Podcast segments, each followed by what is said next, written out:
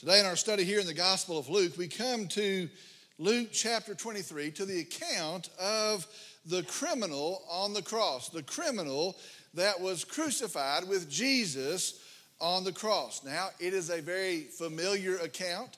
It is an often cited account that we will look at today.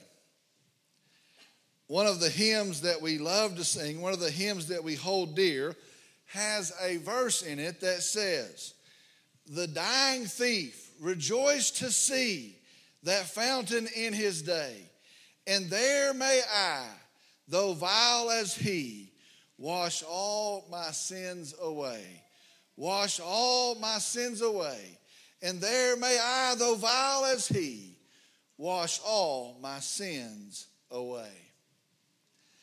I'm not sure the author of that song, a man named William Cowper, writing in 1772, 250 years ago, understood the depth of his words, the, the beauty and the truth of those words, and our likeness to that thief, that criminal on the cross. You see, the truth is, we see great similarities between ourselves and our salvation and that of the criminal on the cross. And Today we can learn much about our salvation, more than that, about our Savior Jesus, by again observing this scene.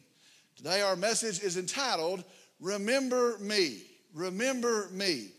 We're in Luke chapter 23, today verses 39 through 43. Luke chapter 23, verses 39 through 43. Remember me. I'm going to ask if you would, if you'd stand with me in the honor and the reverence of the reading of God's word.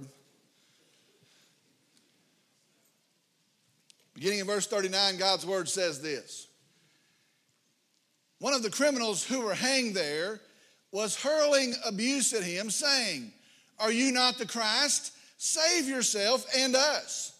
But the other answered, and rebuking him said, Do you not even fear God, since you are under the same sentence of condemnation? And we indeed are suffering justly for we are receiving what we deserve for our deeds. But this man has done nothing wrong. And he was saying, Jesus, remember me when you come into your kingdom. And he said to him, Truly I say to you, today you shall be with me in paradise. Let's go to the Lord in prayer. Dear Heavenly Father, we come today and I'm thankful for the truth of your word. I'm thankful for the truth of the gospel of our salvation. More than that, I'm thankful for the Savior, Jesus, the good news of that gospel. Lord, we come today and we worship Jesus. We praise the name of Jesus. I pray as we begin to, to study today that it would well up inside of us a, a renewed adoration for our Savior. Lord, I pray that you would teach us today, that you would train us. I pray we would see some, some tremendous truth today clearly from your word. I pray that you would speak through a supernatural means. Again, the preaching of your word. Lord, I pray for some in this room that do not know Jesus, that do not know you as their Lord and Savior. Lord, I pray that today, in the hearing of this gospel, in the preaching of the good news, in the drawing of your spirit, Lord, I pray that this day, this very hour, will be the day, the hour of their salvation. Lord, I pray that you're glorified here today, that you're worshiped that you're known. We pray all this in Jesus' name. Amen. You may be seated. Today, as we get into our study, we need to again regain the mindset that first, this is the actual, factual, historical, literal account of Jesus' crucifixion. Very simply, these are the facts as they happened. You want to know what happened? Exactly as it happened. These are those facts. These are those details that we're observing today. That's the first thing. Understand, this is the literal historical account of the crucifixion of Jesus. The second thing is this be sure this is recorded here for a reason. See that. This is recorded here for a reason. God is deliberate he is wise, He is intentional in what He records for us in His Word. And so be sure this precise account is here for a reason. Now, I believe the reason is this I believe it is to give us a practical, approachable, visible display of our gospel.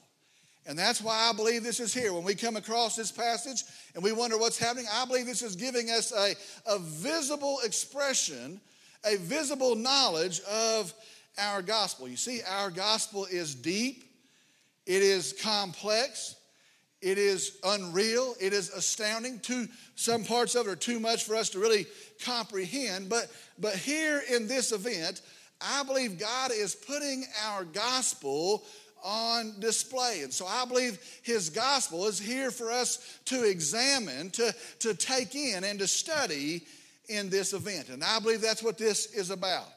And so that's what we intend to do today. Today I'm going to go through the verses, and then we will go back and pull out the truths today about our salvation. Starting in verse 39. One of the criminals who were hanged there was hurling abuse at him, saying, Are you not the Christ? Save yourself and us.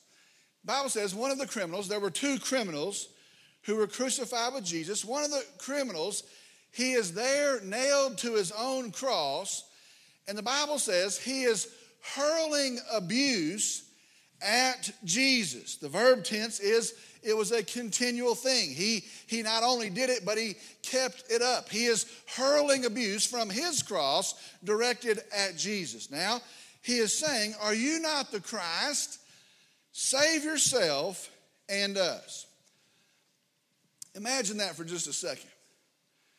Picture that for just a second. Here is this criminal nailed to his cross in excruciating pain, there in agony, and nailed to that cross. He is so vile that even in that situation, he is hurling abuse over at Jesus.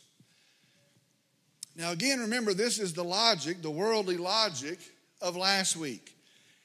If you were who you claim to be, you wouldn't be here if you truly are the Savior, then save yourself. If you are the Messiah of God, the one sent of God, you wouldn't be suffering here at the hands of men. If you are the king of the Jews, how is this your fate, nailed up here with common criminals? It is a logical argument. And this criminal is hurling these insults at Jesus. You're no Savior. You're no king. You're not the Messiah. And he is repeating back the world's logic insulting Jesus. See this. This is a rejection of Christ's claims. And so this is a rejection of Jesus. We need to make that connection. When you reject what Christ says, when you reject what Christ claims, you are rejecting Christ you are denying Christ. Be sure to make that, that connection. When you reject the claims of Jesus Christ, you're denying Jesus Christ. Well, that is what this guy is doing here from his own cross. He is rejecting Jesus. You're not the Savior. You're not the Messiah. You're nobody's king. He is rejecting Jesus from his own cross. Verse 40 again. Verse 40. But the other answered, and rebuking him said, Do you not even fear God, since you are under the same sentence of condemnation? Now, verse 40 starts with a but. Again, it's a word of contrast. But there is a different way of thinking. He is hurling abuse, but there's a different way of thinking. It says, but he was rebuking him. Now, in the original language, in the Greek, the, the rebuking means he is chiding him, he is warning him, or it means he is sternly telling him, Do you not even fear God? You're about to die. Do you not fear God since you are under the same sentence of condemnation? He is saying, You are on your cross. How dare you? Who do you think you are? But the other answered and rebuking him said, Do, not, do you not even fear God? Since you are under the same sentence of condemnation. Verse 41. And we indeed are suffering justly, for we are receiving what we deserve for our deeds, but this man has done nothing wrong. He says, We're suffering justly. We earned this. This is right. For us, this is the right thing. For we are receiving what we deserve for our deeds. He says, We have earned this. This is just. This is right, the punishment that we receive. But this man has done nothing wrong. For the third time in short order, first with Pilate, second with Herod, and now with this criminal, the declaration is he is innocent. He's innocent. He has done nothing wrong. Now, I think it's, it's deeper than that right here. It says, This man has done nothing wrong. Another translation says, He has done nothing amiss. Done nothing amiss. In the original, it means it is as it should be.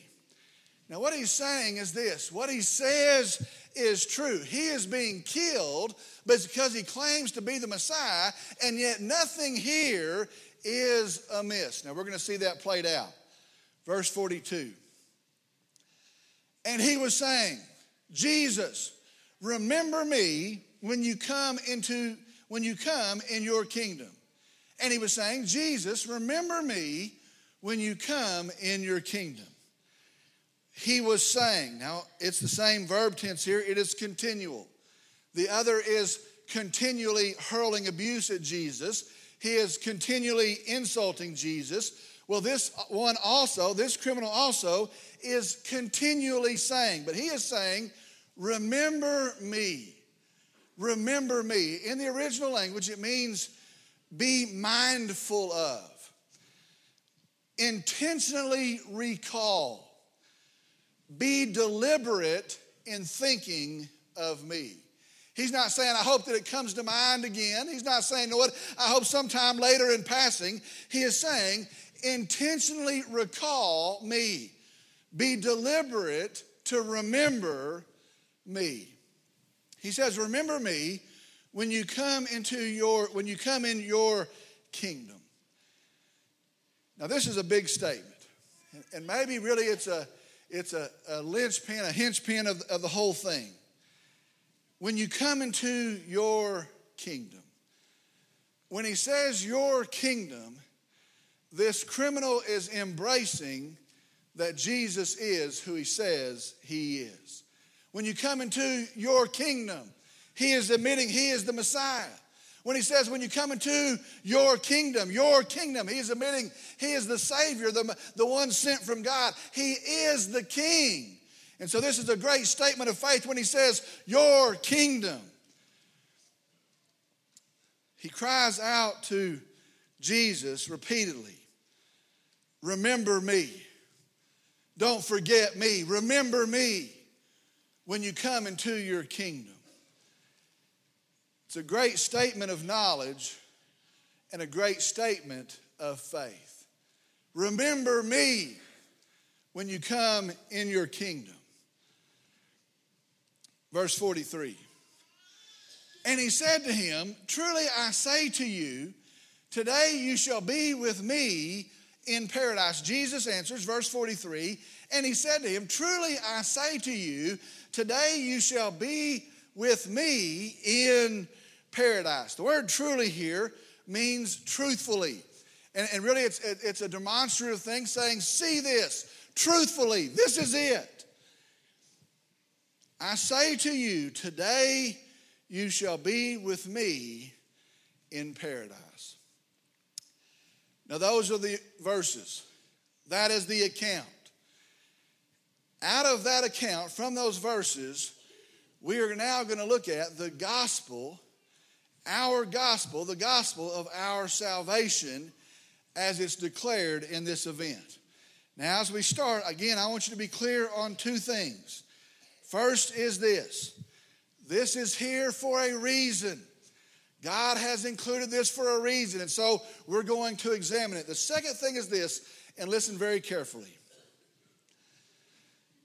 How the criminal on the cross is saved is the same way that we are saved. Now, I want you to listen to that very carefully. That's going to be very important. How the criminal on the cross is saved is the same way that we are saved. In fact, it is the same way that anybody has ever been saved. You see, there are not several ways to be saved. There's not even two ways to be saved. And so, the same way that the criminal is saved is the same way that anyone will ever be saved. And so, the truths that we see here in this gospel account are going to apply to us all. This is our gospel. Now we're going to move and look at what we find in this account. I pulled out nine different truths that we see in how the criminal is saved. Now, the first one is this the first one is, is a sad truth, it is a sad reality, and it is this many with the same opportunity will deny Jesus and miss salvation. That's the first thing. Many with the same opportunity will deny Jesus and miss salvation. That, that first criminal, if you think about him, he had heard the same claims, he had heard the same words. He was in the same proximity as Christ. He was in the, the same closeness to Jesus. He saw the same events unfold on the, the days leading in. He saw the same events unfold on this day and yet he rejected Jesus. Truth is this many with the same opportunities will deny and miss Jesus. That, that seems like a hard thing to understand for me. You know why? I sit there and go, How can you see Jesus and deny him? How can you hear this, this truth and deny him? But the Bible says, Narrow is the way. Many will have the same opportunity and will deny and reject Jesus. That's the first thing. Second thing is this He was, and we are, saved by faith and not of any work. That's the second thing we see here in this gospel. He was, we are saved by faith and not of any work. Now, this may be the clearest picture of this anywhere. The Bible says that in the book of Ephesians, but this may be the clearest picture of this anywhere. You see, his hands are nailed to the cross, his feet are nailed to the cross. Not one thing, not one thing could he do. So he was saved by his faith, not of any work. Listen, that's the, that's the way any person's ever been saved. That's how Abraham's saved. That's how Peter and John are saved. That's how this criminal saved. That's how we're saved as well. It is by faith, not of any work of man, lest he should boast. And with his hands nailed to the cross, with his feet nailed to the cross, with not one thing could he do, he is saved by faith. Now, I hear this sometimes about this situation and other ones. People will say, well, maybe it was a, a special circumstance. Well, maybe God did a different thing for this individual or this case. Listen, that's not the case. No person will ever be saved apart from faith in Jesus Christ. He is saved by faith. Third thing, and it's tied very closely to this, but it needs to be said, and that is this baptism had not one thing to do with his salvation. Baptism had not one thing to do with his salvation. Baptism, and let's just say it, and no act or no ordinance of the church ever saves any person. To say so is not the gospel. How the criminal saved is how we're saved. Understand, there's not many ways to be saved, there's not even two ways to be saved. No work or ordinance of the church ever saved any person. Listen, that sounds like a hard thing today. That sounds like a hard declaration today, but I want you to understand that is good news for us today. Jesus did it. Jesus settled it. Jesus finished it. Jesus left not one thing undone, not baptism, not any work of man. Jesus did it, and salvation is settled in him. Baptism doesn't save us. The fourth thing, that, this is awesome as well. Fourth thing we see in our gospel here from the criminal's cross is that the magnitude and gravity of our sin can't keep us from the grace of Jesus Christ. What an awesome picture this is. This guy is a rebel, he's an insurrectionist. Most likely, he's tied to at least one murder. To be on this cross, to have this form of execution administered to him, he would have had to have been a vile man, a wicked man. He even admits it of himself. He says, We've deserved this, this terrible death. This is just for us. He admits who he is. He is an evil man. Friends, I want you to understand no sin, not one sin, can keep us from Jesus and the offering of his grace. There's no distance too far. There's no sin too great. Oh, you don't know what I've done. Oh, you don't know my past. Oh, you don't know the, the wickedness of my heart. Listen, not one sin, a murderer nailed to this cross, not one sin can keep you from the grace of Jesus Christ. And there may I, though vile as him, wash all my sins away. Though vile as him, wash all my sins away. Friends, that's good news. That's good news.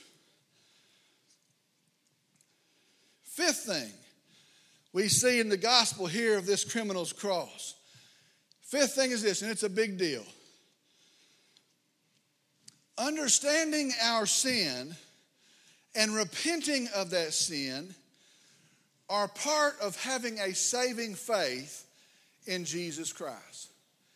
Now, that, uh, at first, that sounds like a complicated thing, but, but hear that again understanding our sin and repenting of that sin are part of having a saving faith in Jesus Christ. Now, just follow with me. You are saved when you place your faith in, you are saved when you place your trust in Jesus as Savior. Born for you today as a Savior. We're, we're saved when we put our faith in Christ as our Savior. Well, the question this then is Savior from what? It is from sin. See this. This guy admits his sin. This guy acknowledges his sin. I did it. We did it. This is just. I earned this. We did it. I did it. He repents of that sin and he turns to Jesus. I want you to listen to me and hear me very carefully today. A sinless gospel, a repentanceless gospel, a gospel that doesn't address sin, that doesn't call us to hate it, to cause us to be sorrowful of it, is not a gospel we can be saved by. You understand that? It's not the gospel. If it doesn't address sin, if it doesn't call for our turning, our hatred of that sin, our leaving of that sin, it's not the gospel. How the criminal is saved, we are also saved. There's not several ways to be saved, there's not even two ways to be saved. He admits his sin, he repents, and he turns to Jesus. Let me tell you something. In 2019, on this one issue, there's a whole lot of folks that have abandoned the gospel. And you can go to churches and you'll hear churches that'll go ahead and publicly announce it. You can hear preachers, and there's preachers that'll go ahead and publicly announce it. They'll talk about we don't need to repent. They'll talk about, well, we don't talk much about sin. We don't talk any about sin. That's not the thing that we're going to focus on. We just want to talk about Jesus. And they're presenting a half gospel that's not the gospel. I want to tell you something. If I see one more Christian shirt that says you're enough, I'm going to be sick. Listen, you're not enough. I am not enough. I am a sinner. You're a sinner. Sorry in the sight of God. But for the grace of Jesus Christ, we are saved. The good news is I am not enough, but Jesus, my Savior, is.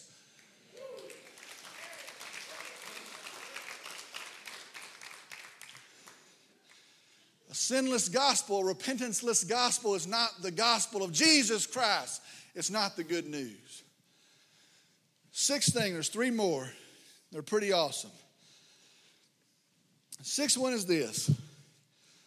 Watch this. Jesus is the one who saves. Ooh, I love this one.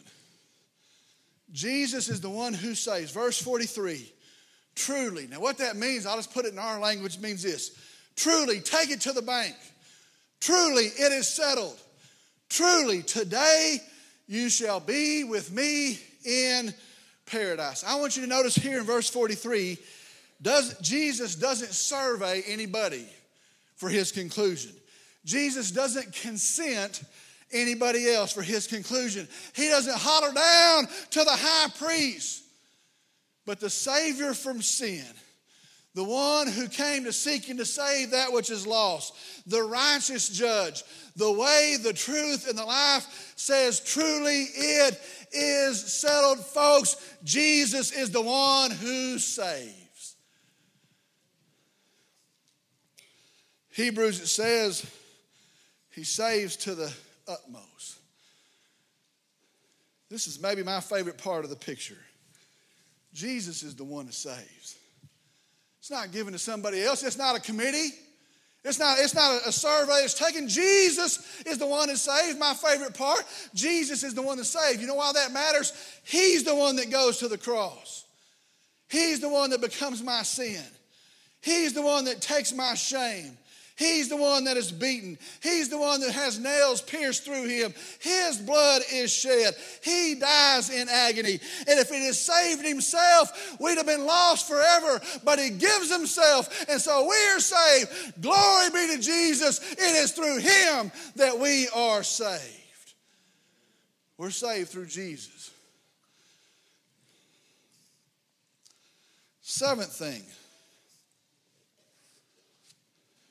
Justification, now that means being set right with God. That's what that means. Justification, when we call out to Jesus, is instant. Justification, when we call out to Jesus, is instant. The Bible says when we call out to Jesus, that our old self dies and our new self lives. Bible says upon that point that we become the righteousness of God through Christ Jesus. Folks, listen to me. When we call out to Jesus, we are restored. Our broken relationship, it is repaired. Our sinful record, it is forever gone. When we call out to Jesus, we are redeemed from the debt of our sin, and it is instant. The dying thief rejoiced to see that fountain in his day. Listen, when we call out to Jesus, we're declared righteous and it is instant. Well, maybe you need to come to church for half a year. Well, maybe you need to let me see some good work out of your life. Maybe, need, maybe we need to get the rule list out. Listen, when you call out to Jesus, nailed to the cross, he didn't have any time, and his righteousness is instant in the work of Jesus Christ. That's good news. The eighth thing we see in this gospel of the cross of the criminal, the eighth thing we see is this salvation is unity with Christ. What is salvation? Salvation is unity with Christ. Verse 43, Jesus says, You shall be with me. You shall be with me. Now, this is my favorite part. Forget what I said a minute ago. Listen to this. Ooh, this is good news. In the finished work of Jesus Christ, in the finished work of the cross, our Savior, there on that cross, as it is finished, our eternal future changes. And you listen to me. When it is finished, our eternal destiny, our eternal future changes. And when I die, listen, when I die, whenever that is, when I die, or if Jesus comes back, and I'm going to tell you, it may be very soon that he comes back. But when I die, when I quit breathing here, or when there's a trumpet sound and Jesus comes back, on the authority of the very word of God, I am eternally instantly in the presence of my Lord Jesus, never to be apart from Him again. On the day that I die, in the instant that I die, I'm in the presence of Jesus, unified with Him for eternity. I'll be with Jesus I'll be with Jesus. Listen, I'll be with Jesus. My dad, you know where he's at? By faith in Christ, he's with Jesus. Dwayne, you know where he's at? He's with Jesus. Our loved ones, by faith in Jesus Christ, they are with Jesus. Salvation is unity with my Savior, Jesus. Oh, I wouldn't, I wouldn't pass that up. Salvation is unity with Jesus.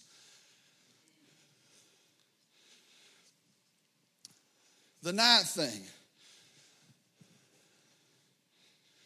it is all done in God's grace. This gospel of the criminal's cross shows us this it is all done, every piece of it, in God's grace.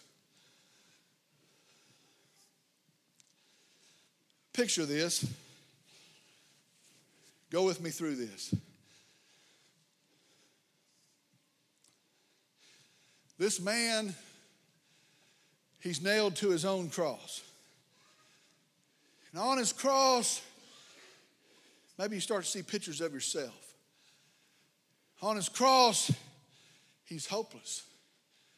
He has no hope. He has no hope on that cross. On his cross, he's hopeless. On his, on his cross, there, he's guilty. He's guilty. He did it.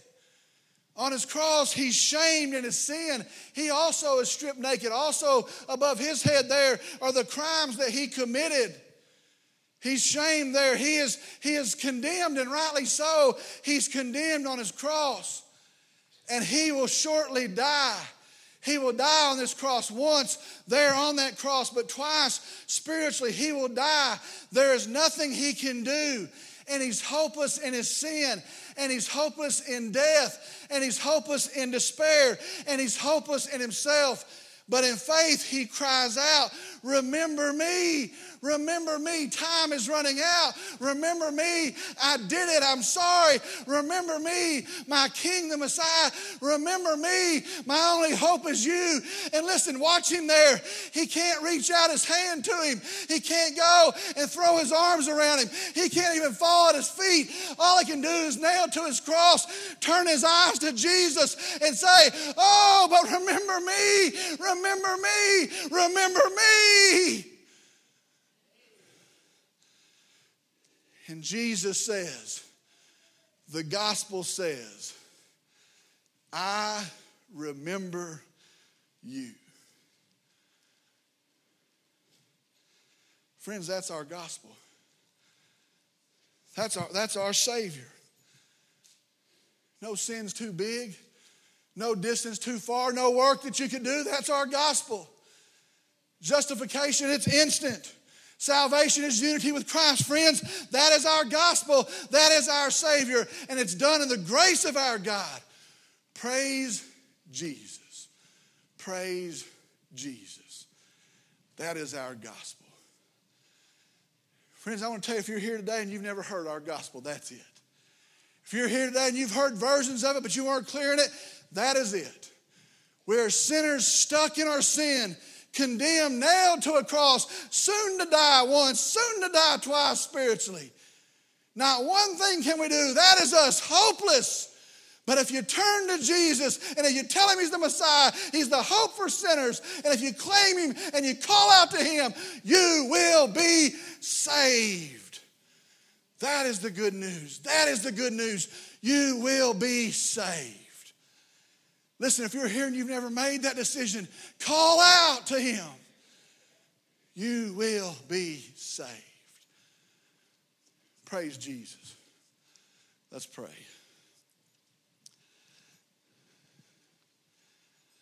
Dear Father, we come. And I'm so thankful for this profound picture. I'm so p- thankful for this picture of grace the gospel revealed on a criminal's cross. So thankful for your kindness shown to me as a sinner. Your willingness to forgive. That if you had saved yourself, that's what they wanted you to do save yourself. I'd have been lost. And as the Messiah, you stay on the cross for my redemption. Lord, I thank you. I praise you. I worship you. Lord, I pray if there's someone here that doesn't know you like that, I pray that today they couldn't, they couldn't turn their eyes away. They wouldn't walk out of here in their guilt and their shame and their sin. They wouldn't try to go another mile on their own, but today they would surrender to you. They would call you their Lord and Savior. They would trust in you. Lord, I pray that you're moving in their hearts right now. Lord, I pray for many of us here that have made decisions. I pray that we would be shaped again today by this picture of our gospel. We would love you all the more. We would praise you all the more. We would hate our sin. We'd be sick of it even more. We know the remedy for a lost world is this gospel, and we tell people all the more. Help us be shaped by this truth today.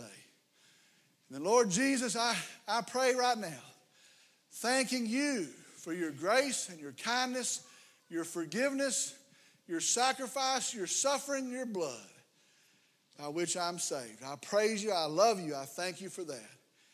We pray all this in Jesus' name. Amen.